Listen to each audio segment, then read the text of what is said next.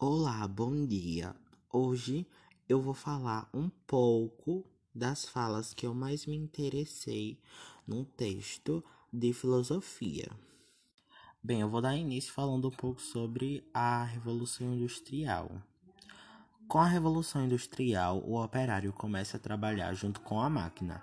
A velocidade do trabalho já não é mais definida pelo homem, mas pela máquina.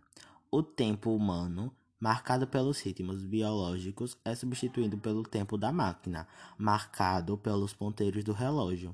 A pessoa, numa hora que lhe permita começar o trabalho no momento definido pela fábrica, não come quando sente fome, mas no horário determinado, como de almoço, não para de trabalhar quando já está cansada, apenas no final de seu expediente. Dando sequência, o próximo parágrafo fala assim. Talvez a principal consequência da Revolução Industrial tenha sido essa mecanização do tempo e todas as decorrências que ela tem para a vida humana. Mas uma outra, também bastante importante, foi o processo de urbanização.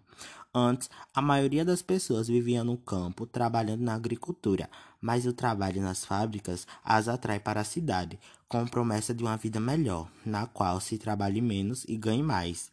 Esse êxodo rural causa uma mudança profunda na estrutura da família patriarcal.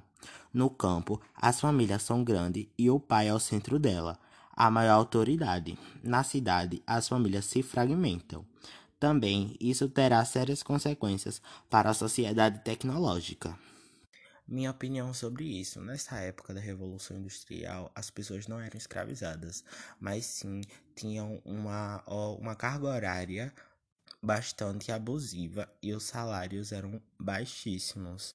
Tendo em vista que com as máquinas no, no auge da época, o desemprego aumentou e com as pessoas eram obrigadas a trabalhar pelo mínimo salário que fosse, ou então ficariam desempregadas e poderiam até morrer de fome. Então, isso, por um lado, foi bom que teve esse avanço tecnológico das máquinas dominando, dentre aspas, o mercado, mas também teve esse lado ruim que foi o aumento do desemprego das pessoas físicas. E isso dá continuidade até hoje.